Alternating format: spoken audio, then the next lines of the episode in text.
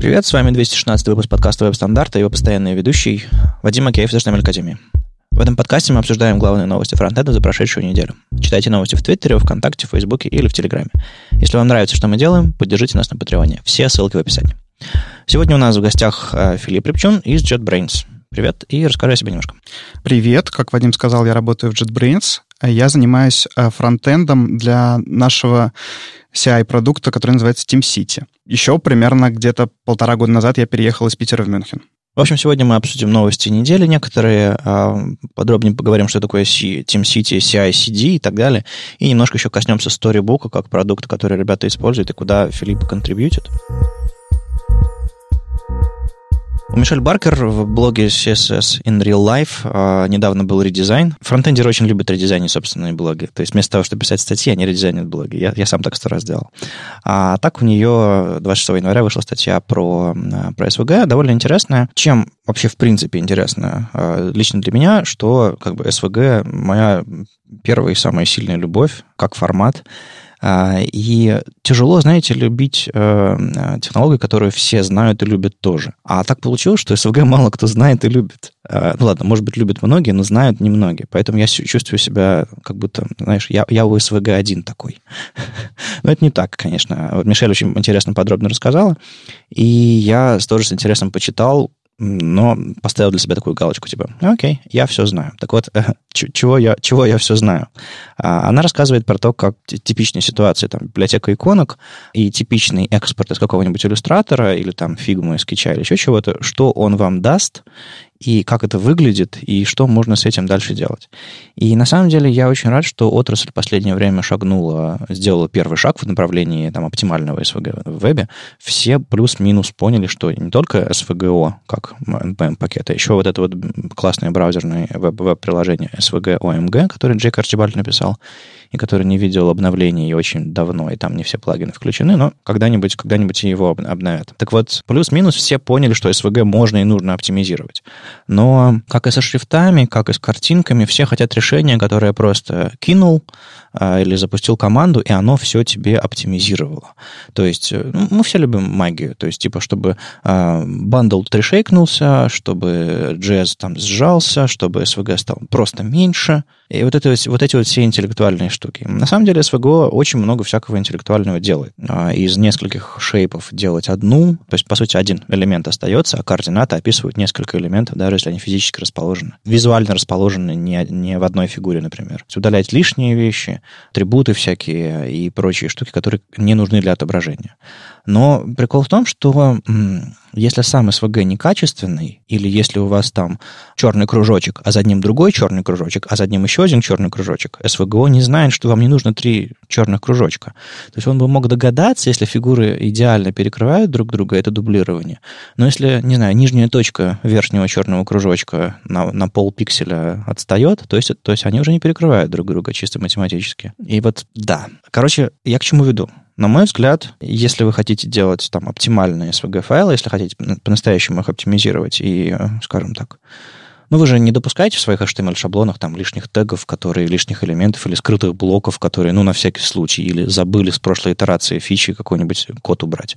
Вы очень внимательно следите, следите за вашим кодом, чтобы он не было закомментированного, не было мусора или еще чего-то такого. Мне кажется, за SVG можно и нужно также следить, поэтому нужно разбираться в синтаксисе SVG. И, и некоторые вещи Мишель здесь э, довольно неплохо освещает, плюс рассказывает про какие-то оптимизации внутри э, иллюстратора, где там можно количество кривых уменьшить, или убрать лишние фигуры, или сконвертировать текст в кривые, или смержить пути в один, например, и так далее. Одна из самых моих любимых оптимизаций — это, знаете, Дизайнеры очень по-разному рисуют SVG. Например, э, можно взять кисточку и возюкать просто по экрану, и она превратится в векторную шейпу в иллюстраторе. А можно взять и по точечкам нарисовать эту ту же самую векторную шейпу. И обычно то, что вы рисуете по точечкам, гораздо чище получается, чем когда вы возюкаете кисточкой. Так вот, это не все. Когда вы рисуете кривую по точкам, вы потом к ней можете применить stroke, то есть линию, по сути. Так вот, если у вас, не знаю, дырявый кружок, представляете себе, его можно нарисовать одной линией с бордером, по сути, а можно нарисовать его двумя линиями, внешней и внутренней. По сути, заливка будет между ними. Так вот, больше всего я люблю оптимизировать подобным образом, чтобы, допустим, вся система иконок была построена не на заливках, а на линиях с контурами, например. И тогда количество, ну там, грубо говоря, в два раза меньше будет векторной информации, иконки будет легче, и более того, их можно будет настраивать толщину контура. Сделать систему SVG иконок, которая при маленьком размере имеет одну толщину контура, а при большом размере другую, адаптивную систему, допустим, SVG иконок. Это, это ли не мечта дизайнера? В общем, вот подобные нюансы, они всплывают тогда, когда вы начинаете разбираться в том, как SVG устроен. У нас тут недавно э, на интенсивах HTML Академии была лекция про SVG-графику, и, в принципе, про графику для веба. И, в принципе, периодически всплывают. И регулярно люди говорят, а зачем мне лезть в потроха? То есть люди представляют, что SVG это такой, знаете, какой, какой-то бинарник или еще что-то такое. Типа, зачем мне лезть туда, если можно просто экспортировать из, из иллюстратора? Нет. Это как задавать вопрос, зачем мне лезть в HTML, если его, а, не знаю, Dreamweaver так написал. SVG — это разметка это визуальные, визуальные атрибуты. SVG — это очень, очень мощная система создания векторной графики. если вы в ней разбираетесь, вы можете ее крутить как вам нужно и делать очень, очень крутые вещи максимально оптимально. Это вот мой такой пич про SVG, мол, учите, сжимайте, оптимизируйте и создавайте даже руками. Не устану об этом говорить. И когда-нибудь э, сделаю, черт побери, доклад про SVG, как его писать руками, потому что это, это безумно интересно. Да, тут основная идея действительно в том, что есть, э, скажем так, э, разные способы изобразить одно и то же средствами uh-huh. SVG, и не все из них одинаково эффективны, в том числе с точки зрения размера файла. Я хотел еще добавить насчет рисования по, фи- по пикселям. Оно может быть особенно важно, если у вас, например, не круг, а квадрат Потому что если ваш квадрат, например, будет э, где-то идти, там, скажем, в четверть пикселя, на экране это будет э, выглядеть мыльно. В связи с этим, например, мы в какой-то момент поняли, что когда нам нужна одна и та же иконка в двух размерах, нам предпочтительно не использовать то, что SVG — это Scalable Vector Graphics, и скейлить просто один квадрат до другого, а прямо нарисовать два квадрата в разных размерах ровно по пикселям, чтобы там был... Ой-ой-ой, ой-ой-ой. Да, поскольку у нас есть дизайн-система, и у нас известно, какие будут размеры, ага. мы можем себе такое позволить. Но можно же э, сделать так, чтобы вектор масштабировался кратно и хорошо. То есть, допустим, сделать, допустим, если у вас иконка и внешний ее квадрат, например, размера там 16 на 16, то uh-huh. масштабировать его до 32, 64 и так далее кратно. Это, это прекрасно, конечно. Кратно действительно можно, но проблема в том, что у нас, например, размеры, скажем, 14 и 20 или там 16 и 20, я точно не помню. Ну, в общем, они uh-huh, uh-huh. плохо масштабируются, если просто кратно. То есть у вас там какое-то прогрессивное увеличение, а не просто линейное? А, ну, скажем, у нас есть э, три основных размера, и они друг другу не кратные, вот так. Еще момент тоже, тут в конце статьи упоминается, что стоит обрезать картинку по ее краям, чтобы не было артборда, чтобы не было полей. Uh-huh, uh-huh. А, это тоже нужно применять аккуратно. То есть в нашем, опять-таки, случае, когда у нас есть э, иконки, и мы хотим, чтобы они были сбалансированы, то есть я заменил одну другую иконку на другую, и не выглядело, что одна раздутая, а другая сжатая. Нам в зависимости от формы иконки, иногда хочется, чтобы она за эти поля вылезала. Uh-huh. Скажем, когда у нас звездочка, у нее лучи должны немного, торч, должны немного торчать, да. Ну, не, не торчать, ну, но упираться. В принципе, по-моему, даже упираться, да. Соответственно, да, если да. мы там же нарисуем кружочек, у кружочка уже должны быть поля. Ну да, на самом деле, вот тут недавно один дизайнер э, очень клевый нарисовал э, макет, который мы там тоже в Академии будем использовать, и он там, в частности, к нему нарисовал систему иконок, и под каждую иконку положил белый э, или, пол, или прозрачный квадрат, в который эта иконка вписывается. И э, многие дизайнеры так делают, и это правильно, чтобы вы экспортировали не просто иконку, а именно экспортировали ее вместе с этим квадратом. Но сам квадрат не нужно экспортировать. Это неудобно делать, не всегда удобно делать. Иногда удобнее экспортировать с квадратом, потом просто квадрат вырезать. Тогда во время экспорта можно квадрат, не знаю, дать красный цвет какой-нибудь, чтобы его не забыть. Потому что это лишняя фигура, и для СВГ это не нужно. Секундочку, я не очень понял, а почему квадрат не может быть просто самим, а, ну, самим СВГ? Ну? Нет, я имею в виду, что когда... Э, это чисто, чисто про инструменты рисования. А, там не всегда иконки нарисованы на отдельном артборде, каждая иконка, они просто нарисованы рядышком стоящие, и тогда квадрат под каждой иконкой, а еще и сгруппированный, намекнет очень, очень, очень жирно намекнет верстальщику, что экспортируй с квадратом. а не просто отдельную иконку по ее, а, упирая в ее векторные края. Вот это тоже, кстати, полезный навык. Я согласен с тобой абсолютно. И Мишель здесь немножко так э, рисково рекомендует убирать лишние поля. Но иногда просто у иконки э, реально очень большие поля, они не нужны. Главное, правда, чтобы, они, чтобы иконки были сбалансированы, потому что это не все круги до прямоугольники, которые плюс-минус похожи. Иногда сложные фигуры, там, с торчащими ручками, всякие лупы увеличительные и прочее. Это, это, это классный способ, да. В прошлом выпуске обсуждали Playwright, альтернативу Puppeteer от Microsoft, который поддерживает разные браузеры. И тут вышел Puppeteer 2.1 с поддержкой Firefox. И это очень интересно по времени со соотнести. Э, разница была, была буквально в пару дней. Я представляю себе штаб разработки. Сидят люди такие напряженные, смотрят э, каналы, еще что-то такое. И тут кто-то, Breaking News, вышел Playwright, который поддерживает все, над чем мы работаем. Ребята такие, так, что делать, что делать? Если мы выпустим нашу версию с поддержкой Firefox, через неделю все, все забудут уже про, про Puppeteer. Нужно выпускать сейчас, срочно. Э, как бы, э, релиз ноута к черту, просто выпускаем. То есть э, реаль, реально смешная ситуация. Скорее всего, ребята спохватились и выпустили раньше. Но может быть совпадение. Это вполне вероятно, потому что у них на самом деле было уже это решение, оно было просто в отдельном пакете. В принципе, действительно, они могли решить, что вот настало время влить этот пакет к нам уже в основной. Ну, в общем, какая история? Puppeteer — это не сильно низкоуровневый, но, в общем, это скорее удобный, асинхронный, вообще весь такой э, классный, новый, современный, молодежный а, интерфейс для управления Chromium. На нем удобно делать скриншот, э, конвертировать там какие-то странички в PDF, тесты писать, или просто краулить страницы, или, не знаю, да что угодно. Так вот, э, все, что умеет делать браузер, вы можете сделать, сказав Chromium, пойти и сделать что-то такое. И там для некоторых самых популярных кейсов очень много всяких шорткатов, специальных функций и прочих, которые прям, прям говорят, типа, сходи сюда, сделай это, выйди и, и закройся. А, супер, супер удобная система. Так вот, эта штука настолько стала популярна для тестирования, не просто для каких-то задач, которые может сделать браузер, а именно для тестирования интерфейсов, сайтов, приложений, а, что а, возник вопрос, типа, если он такой удобный, то все будет тестировать в Chromium. Поэтому ребята вместе из Mozilla и Google, они взяли и начали пилить по Puppeteer Firefox, такой пакет. И э, на прошлом Google I.O., в прошлом году в мае, пакет появился чуть раньше, но прям вот со сцены об этом рассказали, что это наш совместный проект и все дела, а, вот как раз в мае прошлого года. И вот скоро будет следующий май, и уже Puppeteer Firefox не будет, потому что они в этом релизе как раз мержат. То есть, по сути, вы можете выбрать во время а, запуска браузера, что вы, а, какой браузер вы используете. Соответственно, вы получаете два браузера. Видимо, пришел момент, когда поддержка всех API потому что там изначально поддержка была неполная. Видимо, пришел момент, когда поддержка всех API стала паритетной, и как бы можно было просто сказать, э, запускать то же самое, только на разных браузерах. Это очень классно, но веб-кита там нет пока. А у Playwright есть WebKit. Но у Playwright нет всех возможностей Puppeteer.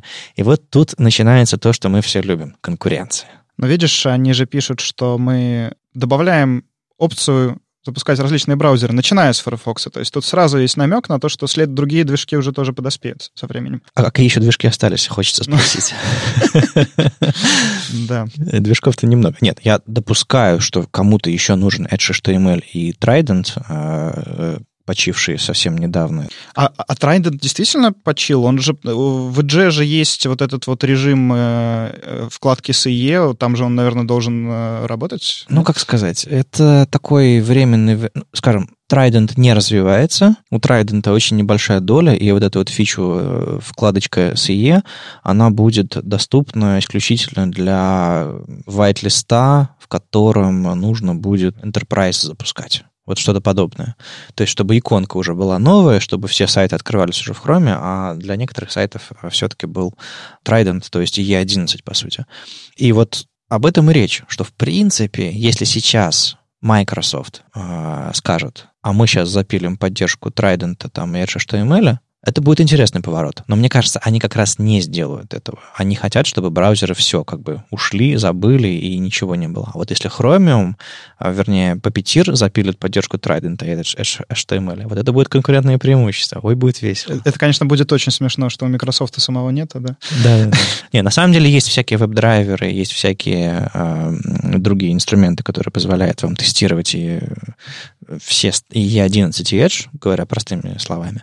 Но таких удобных и выразительных, как Puppeteer, и стопроцентно джаваскриптовых. Вот что очень важно насчет Puppeteer, что все вот эти вот системы, которые умеют тестировать все, что движется, это обычный Selenium Grid какой-нибудь а, или какие-нибудь обертки вокруг а, веб-драйвера, которые ну, не супер удобные. А, а вот тут как раз э, хороший API, и э, получился, получил популярность. Прикольно, что есть конкуренция, а интересно, у кого больше будет ресурсов и интересов, чтобы все вот это вот поднять. А может быть и Playwright, кстати, не справится, и мы снова вернемся на Puppeteer. Потому что я в прошлом выпуске предполагал противоположное, что типа Puppeteer не нужен. А выясняется, в общем, молодцы, молодцы. А, Матиас Байненс написал эти шоу-ноуты для Puppeteer.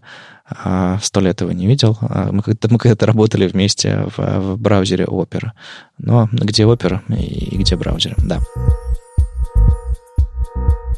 Еще один релиз, который мы вроде бы обсудили в прошлом выпуске, но хочется еще докинуть, потому что всю неделю не прекращались обсуждения того, нужен он, не нужен, насколько он ломает обратную совместимость. И а, основная эмоция, которая была у всех, которую я увидел, это типа Yarn 2 несовместим э, с, с Yarn 1. И типа причем, знаете, так принципиально несовместим. И а, его прямо сейчас не впилить в рабочие проекты большинство. И люди такие, им принесли новую классную игрушку, а она никуда не втыкается. Ее, не знаю, не зарядить к Wi-Fi, не подключить, и вообще кнопка включения непонятно где находится. Они такие, как дети абсолютно все расстроились, типа, новый классный ярн, и не работает для моих задач? Как это? Вот это было очень смешно. И расскажи, как у вас там? Я слышал, что у вас ярн используется, и вы уже перешли на второй?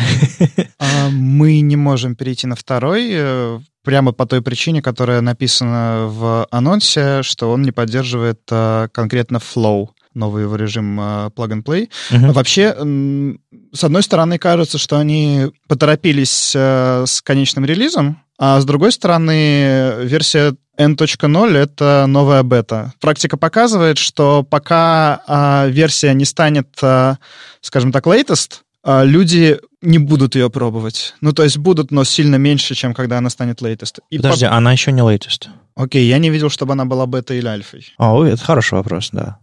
Да, они предлагают устанавливать э, с тегом yarn собака berry, что означает, что это не то, что устанавливается по умолчанию. Окей. То есть э, получается так, что если я сейчас делаю npm install yarn, ставится 1.0, именно из-за несовместимости с, э, с npm, по сути. Ладно, с нод-модулами и вообще с какими-то пакетами, которые там есть. Окей, это весьма внимательно с их стороны. Да, это, конечно, приятно, что они что-то подобное сделали. В прошлом выпуске э, еще затрагивалась тема, зачем вообще использовать Yarn, если в NPM есть все то же самое. Uh-huh. А, дело в том, что все еще не все. Скажем так, были некоторые фичи, из-за которых мы переходили на Yarn, и которые сейчас уже в NPM есть. Э, в частности, там возможность не писать лишний минус-минус перед запуском, перед, чтобы передать аргументы в какую-то команду. А, ну, ну это мелочь, но... Да, это мелочь, но иногда кусается скажем так. Иногда, потому что иногда это выливается в то, что этих ты пишешь минус-минус, потом еще минус-минус, потом еще минус-минус, потому что аргументы там прокидываются через три скрипта на четвертый, например. А, серьезно? Ну, бывает такое, да. А, подожди, подожди, э, ты подряд пишешь или... или... Приходится писать через пробелы, да. Минус-минус, пробел, минус-минус, пробел, минус... Ну, приходилось в NPM каком-то, не помню в каком уже. Ну, это даже красиво. По-своему. А фича, которой э, в NPM я до сих пор не нахожу, это называется resolutions. Что это такое? Это когда ты говоришь, что вот я завишу от пакета А, а он зависит от пакета Б. При этом пакет А пишет, что он зависит от версии пакета B такой-то. Uh-huh. Но при этом на самом деле он мог бы работать и с версией пакета V повыше, просто он об этом не сказал. Угу. Это особенно бывает а, важно, когда, например, обнаруживается какая-нибудь а, security vulnerability. Понятно. И пак- не все пакеты успевают быстро обновить свои зависимости. И это такой способ быстро на своем проекте подставить а, нужную версию, в которой пофикшена уже эта уязвимость, Слушай, а, а разве вот это вот эм, NPM-овская, как, как, как же называется, security? Аудит есть, NPM audit fix, да, он фиксит э, то, что совместимо по Да, но, но есть NPM audit fix force. Угу. Есть ключ force, который, по-моему, делает как раз тот, сам, тот самый resolution. Я проверю, спасибо за подсказку. Э, я обязательно это посмотрю. Возможно, действительно тогда это аналогичная фича. Ну, просто э, force, он автоматически обновляет все пакеты, насколько я понимаю, до их версий, и там пишется, типа, делайте это на свой риск. Ага, в том да, смысле, что звучит, этот пакет может быть несовместим. Звучит так, звучит так. Вот. Так, защитили NPM, да. продолжаем. Это, кстати, большое преимущество, потому что в Ярне как раз есть аудит, но нету фикса, и они все никак его не добавят. Поэтому А-а-а. это может быть аргументом для того, чтобы перейти действительно. А тут они, кстати, в новой версии добавили еще более мощную штуку в этом направлении. Называется протокол патч. Патч огонь. Мы как раз не, не обсудили его в прошлом выпуске. Я, я сделал себе пометочку, но мы забыли обсудить. Э, рассказывай. Она позволяет, э, грубо говоря, взять ваш пакет, от которого вы зависите, и его как-то подправить. То есть, насколько я понимаю, можно подложить какой-то файл с расширением патч, Честно говоря, не знаю, какой у него формат. Ну, смотри, есть же, есть, кстати, формат э, файлов patch, насколько я понимаю, а у него э, формат такой, что ты пишешь, э, там как будто бы div, ты там пишешь плюс-минус, по-моему, или что-то типа того, и он не просто подключается вместе с этим пакетом, еще что такое, он физически создает третий файл на основе первого и патча. Угу, угу. Вот, и, судя по всему, это возможность иметь пакет сторонний, не делать его форк, не запускать собственный пакет. Вот это меня и пугает. А, ну, смотри, это, это супер хрупко. То есть, если у них номера строк поменялись, еще что-то поменялось, естественно, все это развалится. А, а почему пугает? Это меня пугает, потому что люди будут меньше делать в форке и меньше делать пул реквестов. И меньше будет фикситься действительно проблема. А люди будут фиксить их у себя локально исключительно. А, ну, как сказать, прикинь, есть мертвый пакет, у него заархивирован репозиторий на гитхабе, но он тебе очень нужен. Запуская собственный форк, ты решаешь свою э, сиюминутную проблему. И сделав какой-то фикс, ты, естественно, про этот форк забудешь и будешь его использовать только у себя. И это, эти изменения тоже, тоже вряд ли вернутся куда-то, и вряд ли кто-то их про них узнает. Э, тут разная степень вряд ли. То есть там шанс какой-то ну, есть, а да. а тут его никакого. Ну, пожалуй, да. Но, а иногда бывает, что ты пришел с pull-реквестом в проект, а они такие, нам не нужна эта фича. Или типа нам, нас уровень безопасности устраивает, или, или нам порядок параметров нравится такой.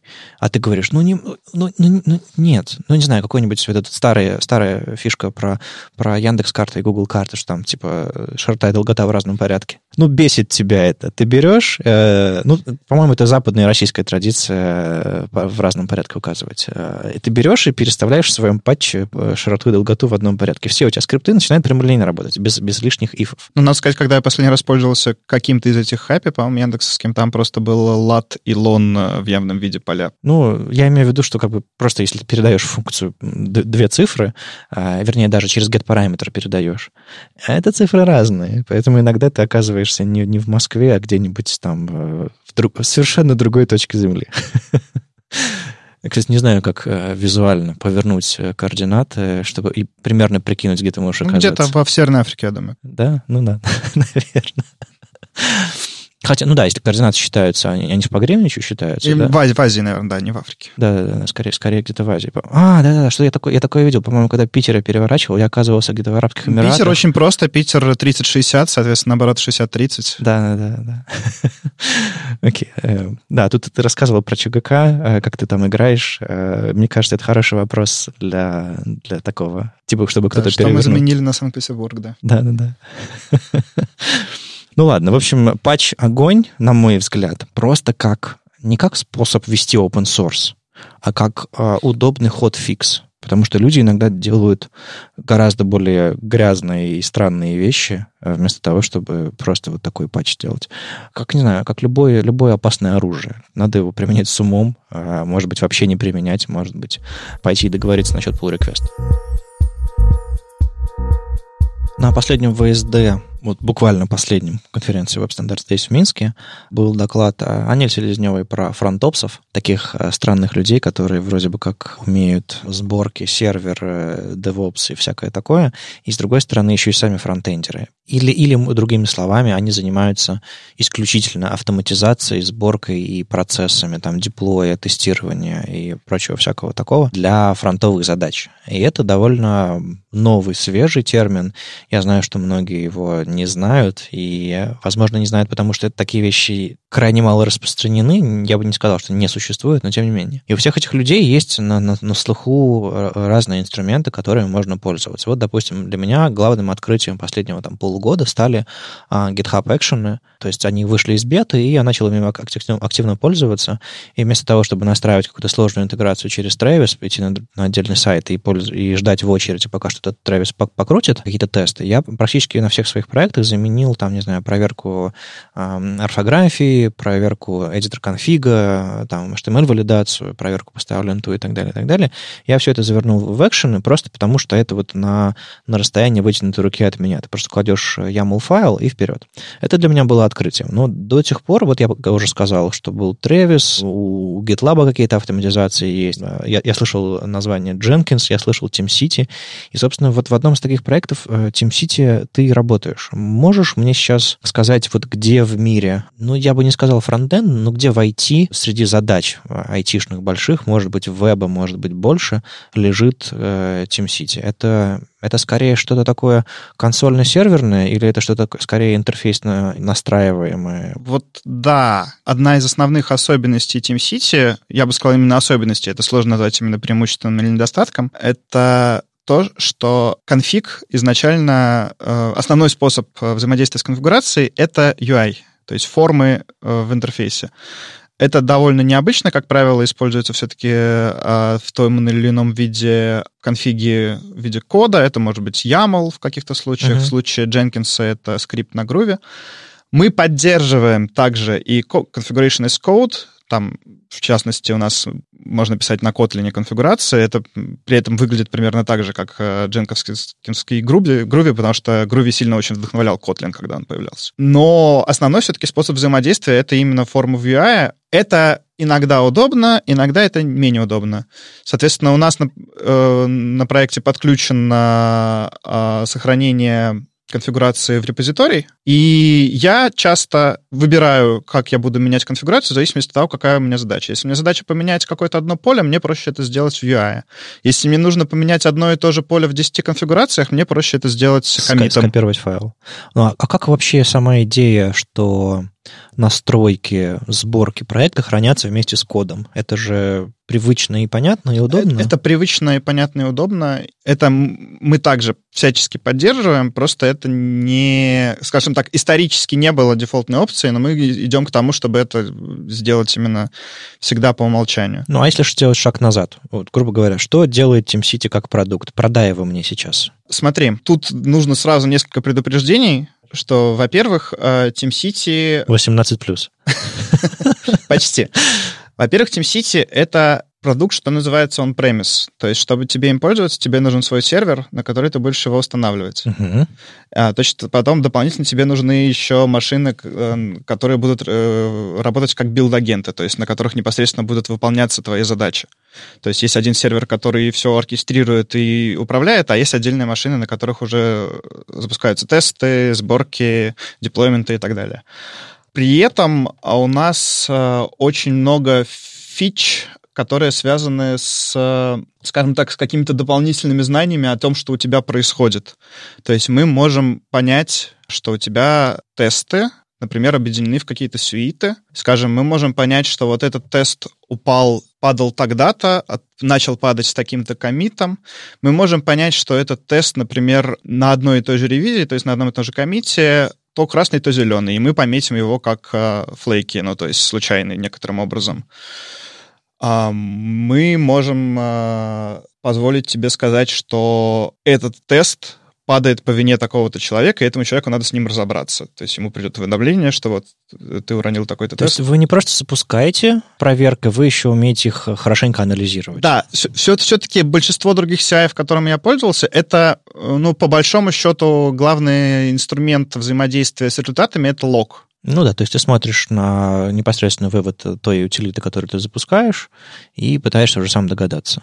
Да, а у нас все-таки есть какой-то дополнительный да, глубокий анализ, скажем так, того, что у вас происходит. И это полезно, когда команда большая, и нужно разбираться вообще, что произошло, почему это произошло, и что с этим можно сделать. Окей. Okay. Um, поскольку это интерфейс, есть ли там какие-то дополнительные возможности для непосредственно, не для разработчиков, а для кого-то еще, в том, чтобы следить за тем, как что-то собралось, запускать, допустим, сборку или еще что-то такое? То есть можно ли там человеку, там, менеджеру, заказчику, там, тестировщику или еще кому-то, кто, не, допустим, не пишет конфиги на Kotlin, сделать что-то? Насколько это более user-friendly, например, из-за того, что это интерфейс, чем типичные? Ну, скажем так, интерфейс для запуска и просмотра результатов — это не уникальная фича SimCity, это есть почти в любом CI.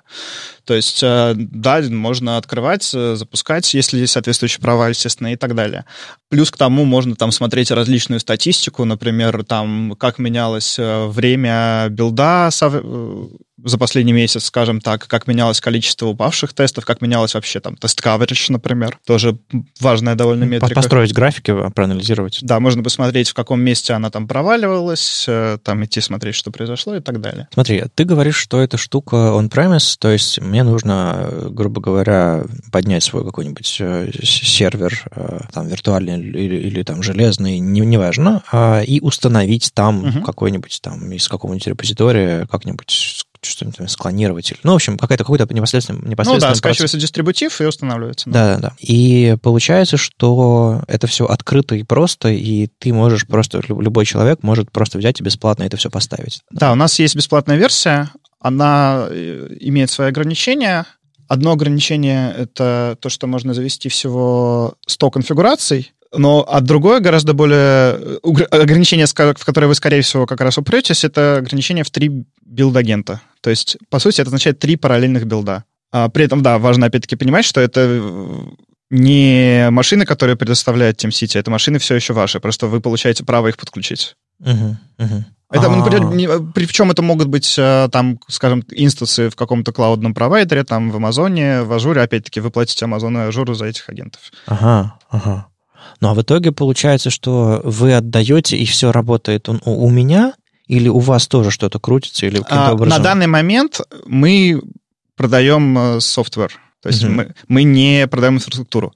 Но у нас есть э, в данный момент э, в бете клаудное решение. То есть похожее на то, что дает Travis, э, GitHub, CircleCI и так далее. То есть когда вы свои билды запускаете на нашей инфраструктуре. И сейчас, э, собственно, можно записаться в бету. По-моему, первые записавшиеся уже что-то что получили, а ссылка будет. Окей, okay, хорошо. То есть, э, по сути, это будет очень похоже на то, что есть у, у, у аналогов, э, и э, мне достаточно будет иметь условный репозиторий на GitHub, чтобы дальше уже присоединяться к вашим облакам и все остальное. То есть мне не нужно будет заводить собственное облако, чтобы туда что-то ставить. То есть это будет полностью вот этот SaaS, или как он там называется? Да, именно так. То есть я бы сказал, что до сих пор э, для каких-то небольших проектов это не, не, не было оправданно использовать TeamCity ровно потому, что нужна своя инфраструктура. С появлением появлением клаудного решения, возможно, станет... Э, мы таким образом как-то расширим свою аудиторию. Ну да, то есть вы немножко спускаетесь ниже к непосредственно IT-специалистам, которым там либо для, либо для небольших проектов, либо для просто для каких-то open-source вещей можно было бы использовать. Еще хотел сказать, что э, можно посмотреть э, вообще, как работает TeamCity на нашем публичном сервере. У нас есть сервер, на котором мы билдим всякий свой open source, там, в частности, библиотеку компонентов RingQI. Там можно посмотреть, как как раз выглядит э, представление тестов и так далее. Ну, а сам ты, собственно, пишешь интерфейс uh, TeamCity. То есть у вас есть какая-то фронтендерская команда, у вас, видимо, есть какая-то, не знаю, инфраструктурно-бэкэндерская, или как вы это называете, команда. Ну, то есть, видимо, есть две основные части. Интерфейс и, собственно, сам, сам движок, так или иначе написанный. И сколько у вас там людей, чем вы там занимаетесь, на чем вы пишете, вот, вот, это, вот это интересно. И, собственно, это я так плавно сползаю в сторону сторибука, которым вы вроде бы как пользуетесь, тоже на эту тему поговорить. В общем, фронтенд. Ага, а, ну, всего в команде TeamCity где-то около 25-30 человек, э, из, а в нашей фронтендерской команде 5 фронтендеров, дизайнеры и тестировщик. Uh-huh. Мы э, в основном, чем занимаемся последние два года, это мы, скажем так, переводим UI на новые рельсы. С одной стороны, это выражается в редизайне, с другой стороны, это выражает технологически, что у нас там появился React Redux, что... То есть у вас первая версия интерфейса была на Bootstrap написана или что? Или как-то совсем по-другому? Слово прототип тебе что-нибудь говорит? Да. Сердечко сжалось. Вот. А, ну, вообще, на самом деле, а, то, что мы сейчас называем классический UI, включает в себя, наверное, примерно все JavaScript-библиотеки, вышедшие за последние 10 лет. Собственно, от прототипа до полимера первого. То есть они все инклюдятся в голову на всякий случай, да? Ну, вроде того, да. Э, вот, собственно, когда я пришел на проект три года, кажется, назад, задача была, собственно, как-то реорганизовать это все. Ос- освежить. Да. При этом там довольно много был, уже и в классическом UI есть довольно много реалтайма, то есть, ну, понятное дело, что когда у тебя билд бежит, тебе надо обновлять о нем информацию и прочее. При этом это довольно интересно было, довольно интересно реализовано. Ты, когда у тебя что-то произошло, перезапрашиваешь кусочек страницы и ее подставляешь. Ну, да, есть такое. Есть такой паттерн в интерфейсах. Да. И, ну, и, соответственно, понятное дело, что с этим связаны всякие потери состояния, вроде того, что uh-huh, там фокус uh-huh. инпутов и так далее. Собственно, с этим это, это одна из вещей, с которыми помогает справиться React. То есть я бы вообще сказал, что основное, основная добавочная ценность, которую дают там React, Vue, другие подобные фреймворки, это то, что можно одинаково описывать то, что у тебя было при первом рендере, и то, что у тебя происходит после апдейта. Допустим, у нас есть какой-то элемент, в котором мы хотим, э, чтобы, допустим, вот прогресс-бар есть. Uh-huh. Того, как мы хотим, чтобы его заполненная часть отражала текущий прогресс. И мы хотим сначала его отрисовать, а потом, когда прогресс меняется, просто менять там ширину этого uh-huh. внутреннего дива. И можно, конечно, написать отдельно логику того, как мы рисуем его сначала, а отдельно то, как э, он потом обновляется. А можно просто написать, как э, его представление зависит от текущего прогресса. А обновляется, пусть оно внутри себя как-то уже само. Mm-hmm. Дальше всего тут, конечно, заходит Svelte и, и подобные вещи, где фактически на выходе мы получаем код, который применяет обновление. Ну, вы, в общем, как в следующий раз будете переписывать. а, я думаю, вы как раз все эти свелты будете использовать. А, давай э, какой-то обзор того, как все вот прямо сейчас переписывается. Не классическое, про классическую мы поняли, что там сборник топ-10 JS-библиотек последнего десятилетия, а современный. То есть ты уже сказал про React. Чем он обвешен, а, и э, на чем вы пишете стили, и как вообще все устроено? А, ну, он обвешен у нас редаксом. Мы, в принципе, довольны, но немножко смотрим в сторону GraphQL, который позволил бы нам больше привязать э, работу с данными с компонентами, которые их, их собственно, запрашивают. Стили мы пишем, э, используя CSS-модули. Uh-huh. Моя любимая фича CSS-модулей — это Composes, когда можно сказать, что когда ты используешь этот класс, к нему прицепи еще вот этот, пожалуйста, всегда, каждый раз.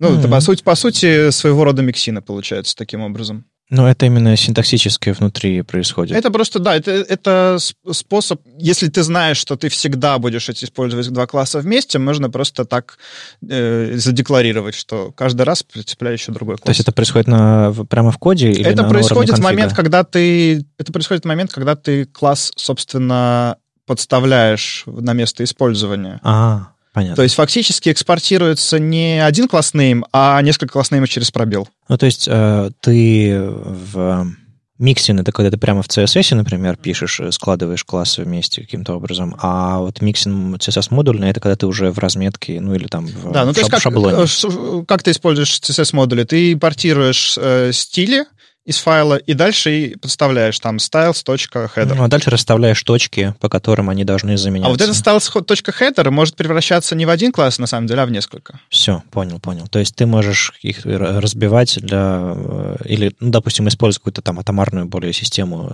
Угу. Окей, хорошо. А не звучит CSS Modules немножко старомодно? Может быть. Нам, на, нам нормально. Я смотрел на всякие CSS JS решения и пока ничем не вдохновился особо. Прикольно, что можно писать там динамические стили, но, в принципе, CSS Variables дают что-то похожее. Ну, э, про- просто Custom прикол, прикол в том, точнее. что большинство стилей, они не динамические. И как бы писать их динамически просто потому что... э, Я, я тут с тобой, конечно, на, на одной стороне. А как вы все храните компоненты, как вы все это тестируете, как у вас дальше все устроено? А, да, ну тут мы как раз передвигаемся в сторону сторибука. В принципе, наша, примерно вся наша тестовая инфраструктура так или иначе завязана на Storybook. Что это такое? Это такая песочница для компонентов. Можно просто написать кучу примеров, их э, скормить Storybook, а дальше с ними уже как угодно работать. То есть, во-первых, он их покажет в интерфейсе, по которому там можно ходить, смотреть примеры, а во-вторых, э, он э, отдаст э, программно все эти примеры, которые дальше можно уже использовать просто как э, fixtures для ваших тестов. То есть, по сути, Storybook э, на вход получает, не знаю, папочки с компонентами, Мгм. условно, а Ну, и на и с- основе... с, примерами, я бы сказал так. С примерами. С примерами То есть- использования То есть компонентов. ему нужно специально готовить для него. Да, для- нужно... Раньше был там вообще свой сложный формат э, со всякими вызовами функций. В какой-то момент перешли на более такой э, переиспользуемый, скажем так, для других тулов формат, когда ты просто экспортируешь... э, ну, фактически экспортируешь примеры просто, Мгм, мгм. без каких-то storybook специфичных там вызовов функций и так далее. А, то есть смотри, то есть э, прямо в коде компонента есть ну, обычно рядом, рядом, кладет, рядом с компонентом кладется файл, там, А. который там может там stories.js или .examples.js называться. Там, как- который, по сути, удобно. является документацией и такой про, Да. про- прокладкой для, для Storybook. Да, да. А он запускается у них или, или у вас? Как, как? Это, ну, Storybook это просто э, веб-приложение, которое собирается... То есть это не сервис? Это, а, не- это не сервис, это просто... Он поднимается как маленький сервер у тебя во да, время да, разработки? его, его можно, соответственно, собрать, куда-нибудь задеплоить. Мы используем, э, собственно, фичу TeamCity, что можно в интерфейсе прямо TeamCity показать э, во вкладочке э, любой результат сборки, артефакт HTML. Соответственно, у нас в сборке собирается эта HTML, и мы эту HTML прямо онлайново в iframe показываем и смотрим Окей. уже, да Окей. таким образом. Ну и локально, понятное дело, просто поднимается dev-сервер. И... ну, То есть в основном, конечно, паттерн использования Storybook это что локально поднимается dev-сервер, запускаются эти примеры, дальше там как-то меняются, что-то меняется в компоненте. А Storybook, он React специфичен или он, Нет. э, или он что-то еще может? Нет, нет, Storybook э, был React специфичен, наверное, первый год своего существования. Потом добавили Vue, добавили Angular, который новый, Ага. добавили, по-моему, полимер. И каждый раз, когда добавляли новый э, фреймворк, Немножко формат Бы- меняли? было много дублирования кода, скажем так. Ага. То есть, и в какой-то момент я на это посмотрел, и что-то думаю, что так не пойдет, что мы с каждым, э, потому что у нас каждый любой рефакторинг, он как мы должны были проверять, что а, а поправили бы мы это еще и здесь. Мгм. А, вот, и в какой-то момент я за это плотно взялся и довольно много там а, поабстрагировал. Мгм. И стало И удобнее. с тех пор э, там фреймворки стали новые добавляться каждый месяц. То есть сейчас там, наверное, где-то 12 Серьезно? разных, да. Ого. То есть можно зайти на лендинг, и Да, там, да. там большой список. И среди прочего, я как раз примерно тогда же сделал то, чего давно хотел. Это storybook для plain HTML. А, так тут среди прочего есть и HTML, как пример, Да, да? да, то есть, э, ну, как это работает? Просто вы экспортируете, ну, можно экспортировать э, функцию, которая возвращает либо строку HTML, либо дом-элемент. Мгм. И, соответственно, таким образом можно организовать свои примеры, там, если у вас там CSS-фреймворк, например. Или... Вот об этом я не знал, И- это интересно. Да, и на базе этого мы планируем в Storybook поддержать мультифреймворк суппорт. То есть э, в чем смысл? Сейчас Storybook для каждого фреймворка — это отдельный, отдельное веб-приложение. Мгм. Нельзя в одном Storybook бок о бок Ага. положить реакторские компоненты, ангуляровские. А ведь я, ведь, ведь есть компании, есть интерфейсы, в которых, ну, я не знаю, хорошо это или плохо в конечном счете, потому что footprint как, все-таки от каждого фреймворка свой, они не, не, не шарят какие-то ресурсы или еще что-то подобное. И э, в итоге, если у вас в одном приложении там Vue, Angular и React, пользователю больно в, в конечном счете. Но все равно, если вам нужно все-таки подобное делать, в одном месте свести все компоненты в разных форматах, то сейчас пока это невозможно. Это, скажем так, невозможно из коробки. У нас... Э, Но с хорошим напильником прямыми руками? Типа того.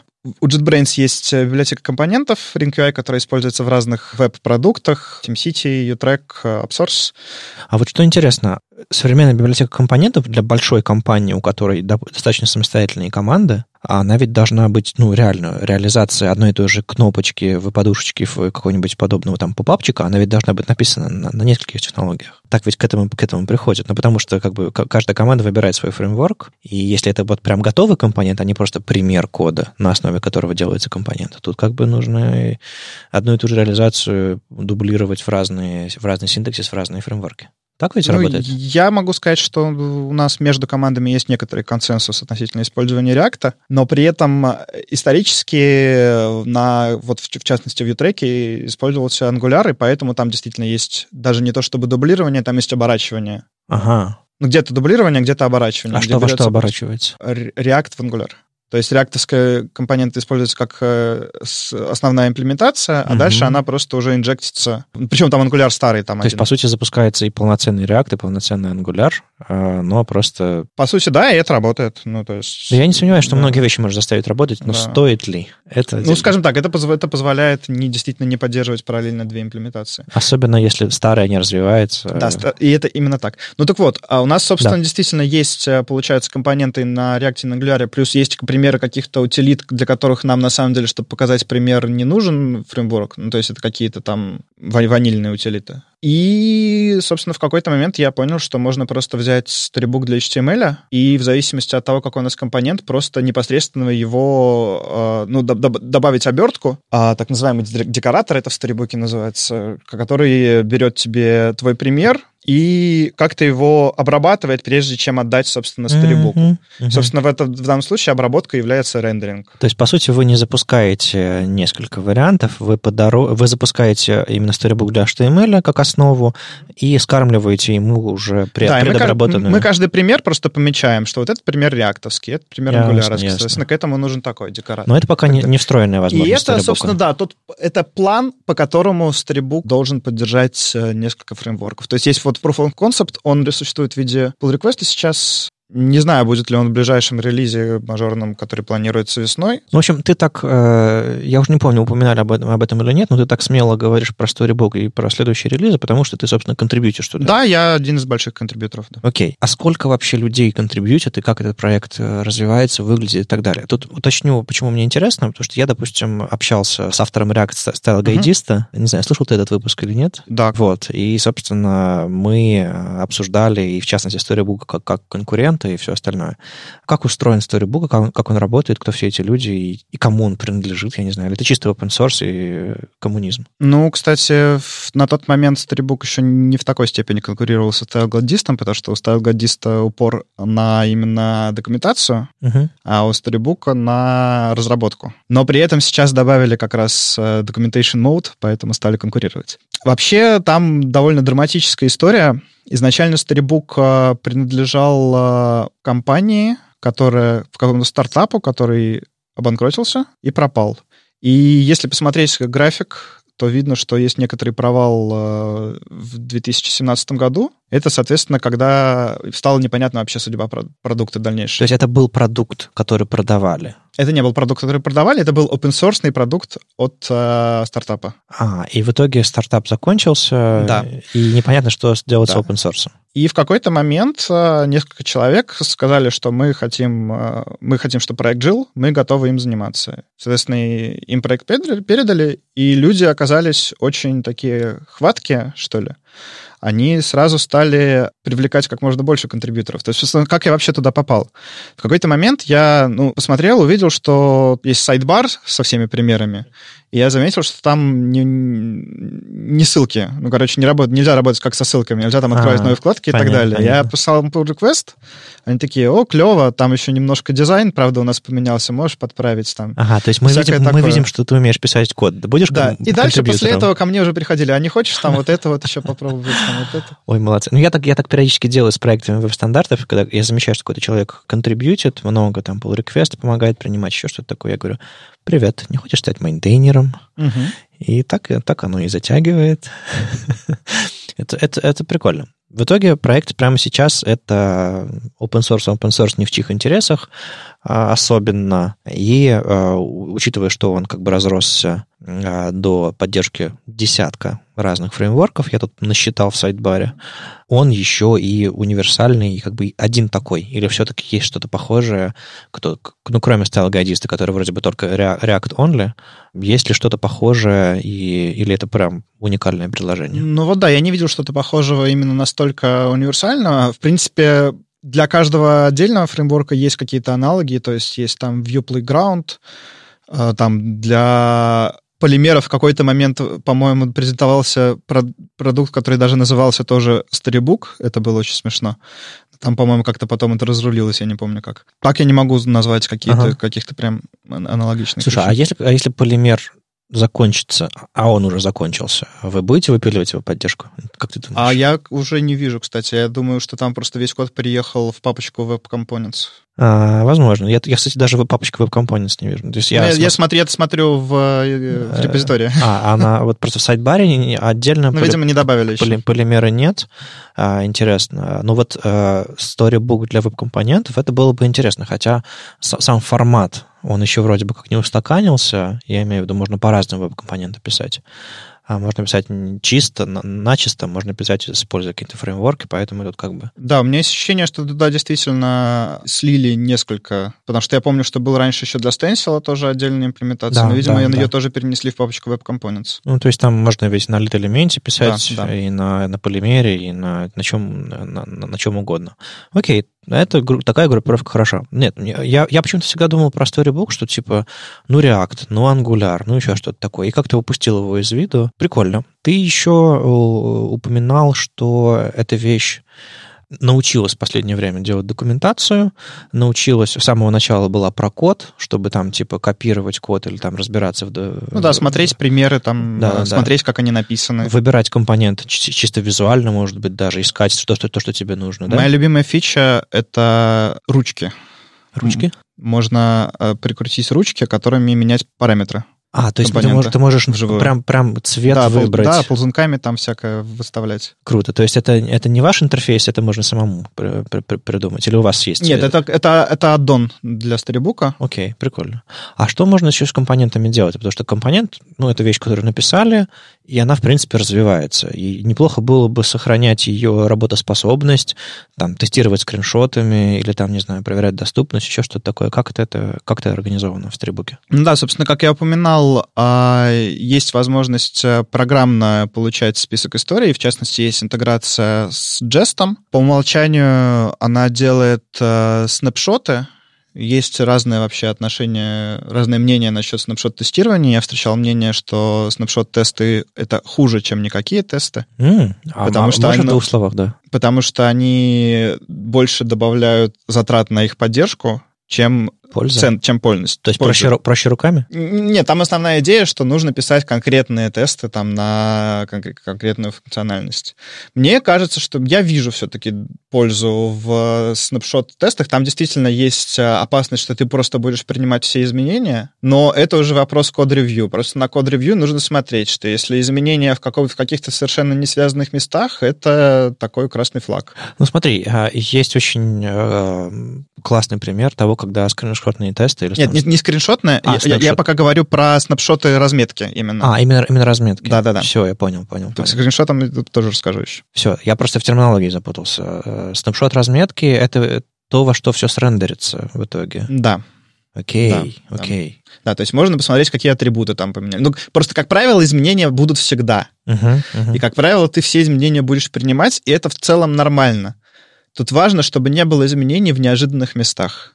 Все, вот, вот, это, вот эту идею я понял. То есть, а, опять же, можно автозаменой что-нибудь открутить. А, то есть можно э, реально написать плохую э, регулярочку, которая что-нибудь не там, не так uh-huh. сделает. Или, допустим, uh-huh. IDE слишком будет, а, слишком дерзко автозаменить что-нибудь, что ты не предполагал. Но это именно что касается дефолтного варианта использования вот э, называется аддон.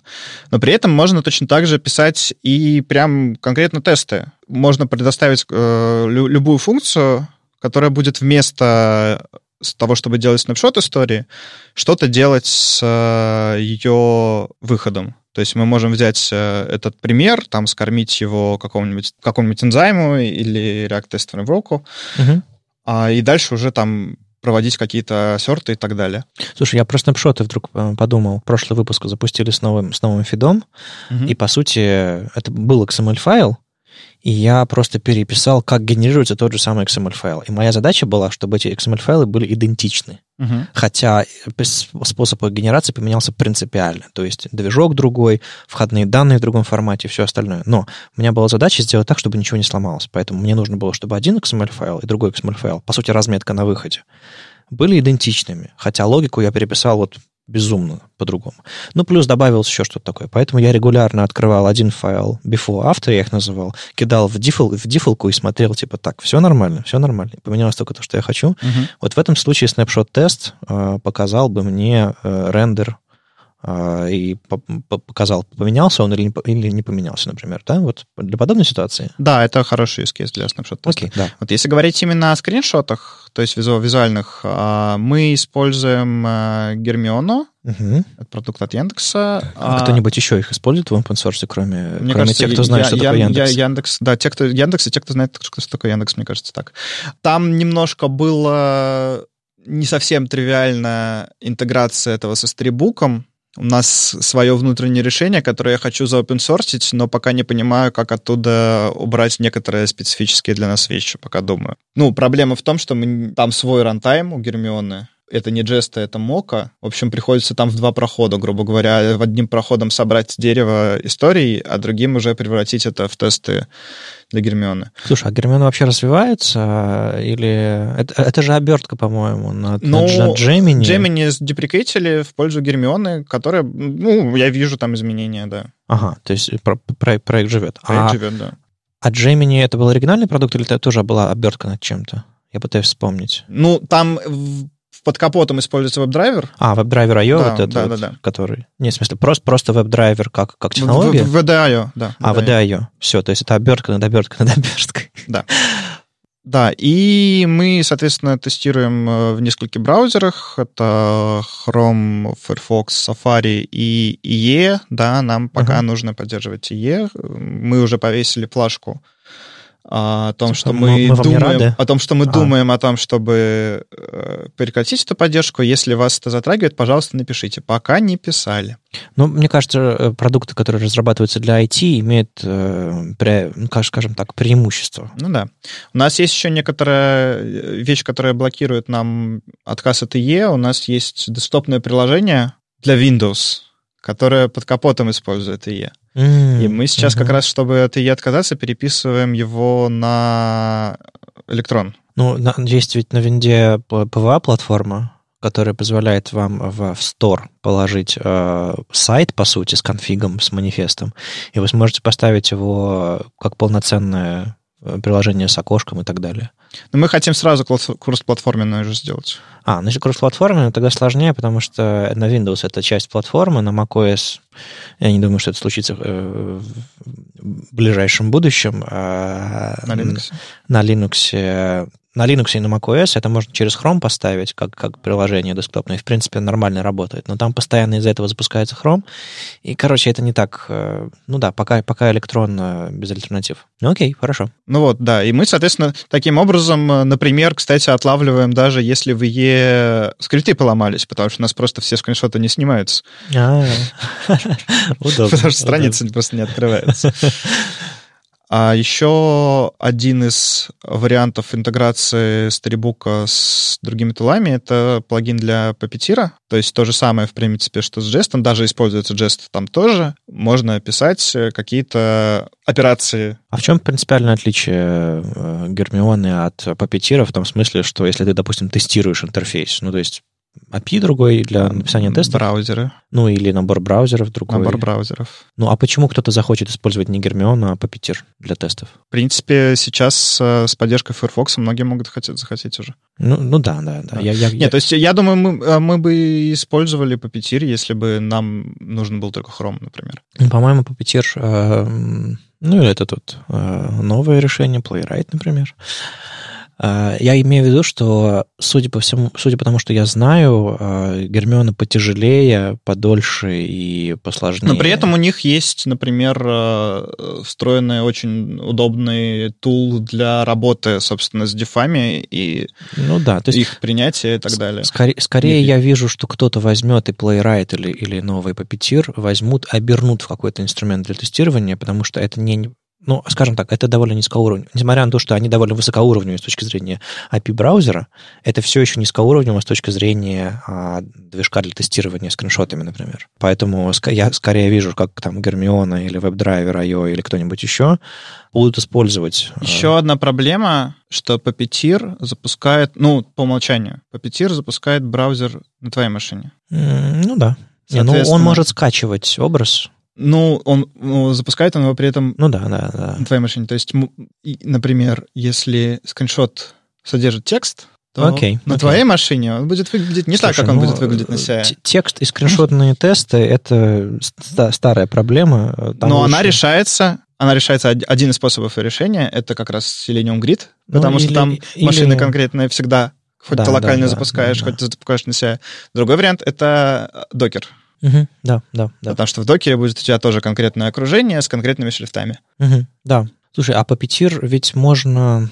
Puppeteer ведь для того, чтобы запускать Chrome, ему нужно окно, этого браузера. Он же не может запустить его просто в процессе без окна. То есть ну, в смысле, headless? Он изначально... Нет, я понимаю, но... что, он, что он headless, но вот на, голом, на, на голый Ubuntu он же запустится? Или ему все-таки нужен какой-то, какие-то иксы? Ему нужны пока, конечно, иксы, да. Вот, ему, то, есть... то есть там специально есть образ докеровский, который все включает в себя. Я к тому, что, вот, допустим, вот у меня там, не знаю, там голая 18 Ubuntu, я там Puppeteer запустить не смогу. Ну, там есть большая инструкция, которая говорит, что тебе там надо поустанавливать, чтобы ты мог запустить. Ага, ага. Вот, то есть это, попре- это по-прежнему происходит так. То есть, э, то есть он безголовый, но башка ему нужна. Ну да, да. В каком-то виде. Окей, то есть я думаю, мало ли ситуация изменилась каким-то образом. Окей, все по-прежнему. И еще речь шла про тестирование доступности. Да, да.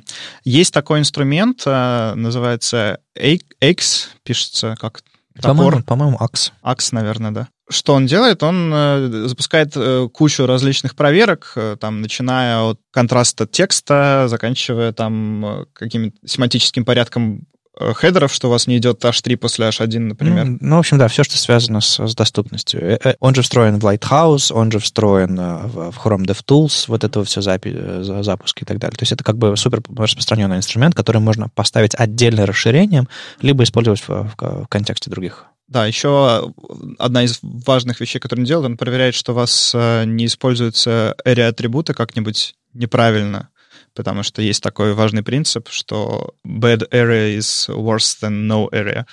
Да, да, да. Потому что ты сбиваешь с толку всех еще хуже, чем если бы она у тебя была просто как, как есть. Вот, и, собственно, довольно давно существует аддон для Storybook, который э, эти все проверки запускает э, в рантайме, когда ты просто открываешь историю, mm. можно посмотреть во вкладочке, что там у тебя происходит. А недавно я добавил поддержку этого же самого для CI. Ну, причем это оказалось очень просто, потому что уже была поддержка Puppeteer, и уже был э, в другом месте я нашел интеграцию Puppeteer с Аксом, собственно, uh-huh. и с Jestом. Слушай, а в какой момент со Storybook случается CI? То есть имеется в виду, когда это у тебя локально на сервере собирается весь storybook, он в этот момент может запускать? Работает так. Ты собираешь весь storybook сначала, у тебя получается HTML на выходе, а после этого запускаешь уже тест. Который берет этот HTML, с, с ним открывает Puppeteer, и дальше уже все операции проводит. То есть это происходит не в браузере, а где-то в бэкграунде, в потоке, который потом в сервер может что-нибудь отдать, какую-то информацию о тестах, которые прошли или не прошли. В этом суть, да? Потому что это запускается не прямо в браузере. Ну, это, нет, запускается Puppeteer, то есть, соответственно, запускается безголовый браузер, то есть для того, чтобы это запускать, нужен все тот самый образ, про который я упоминал, да, который, да, я который все подключил.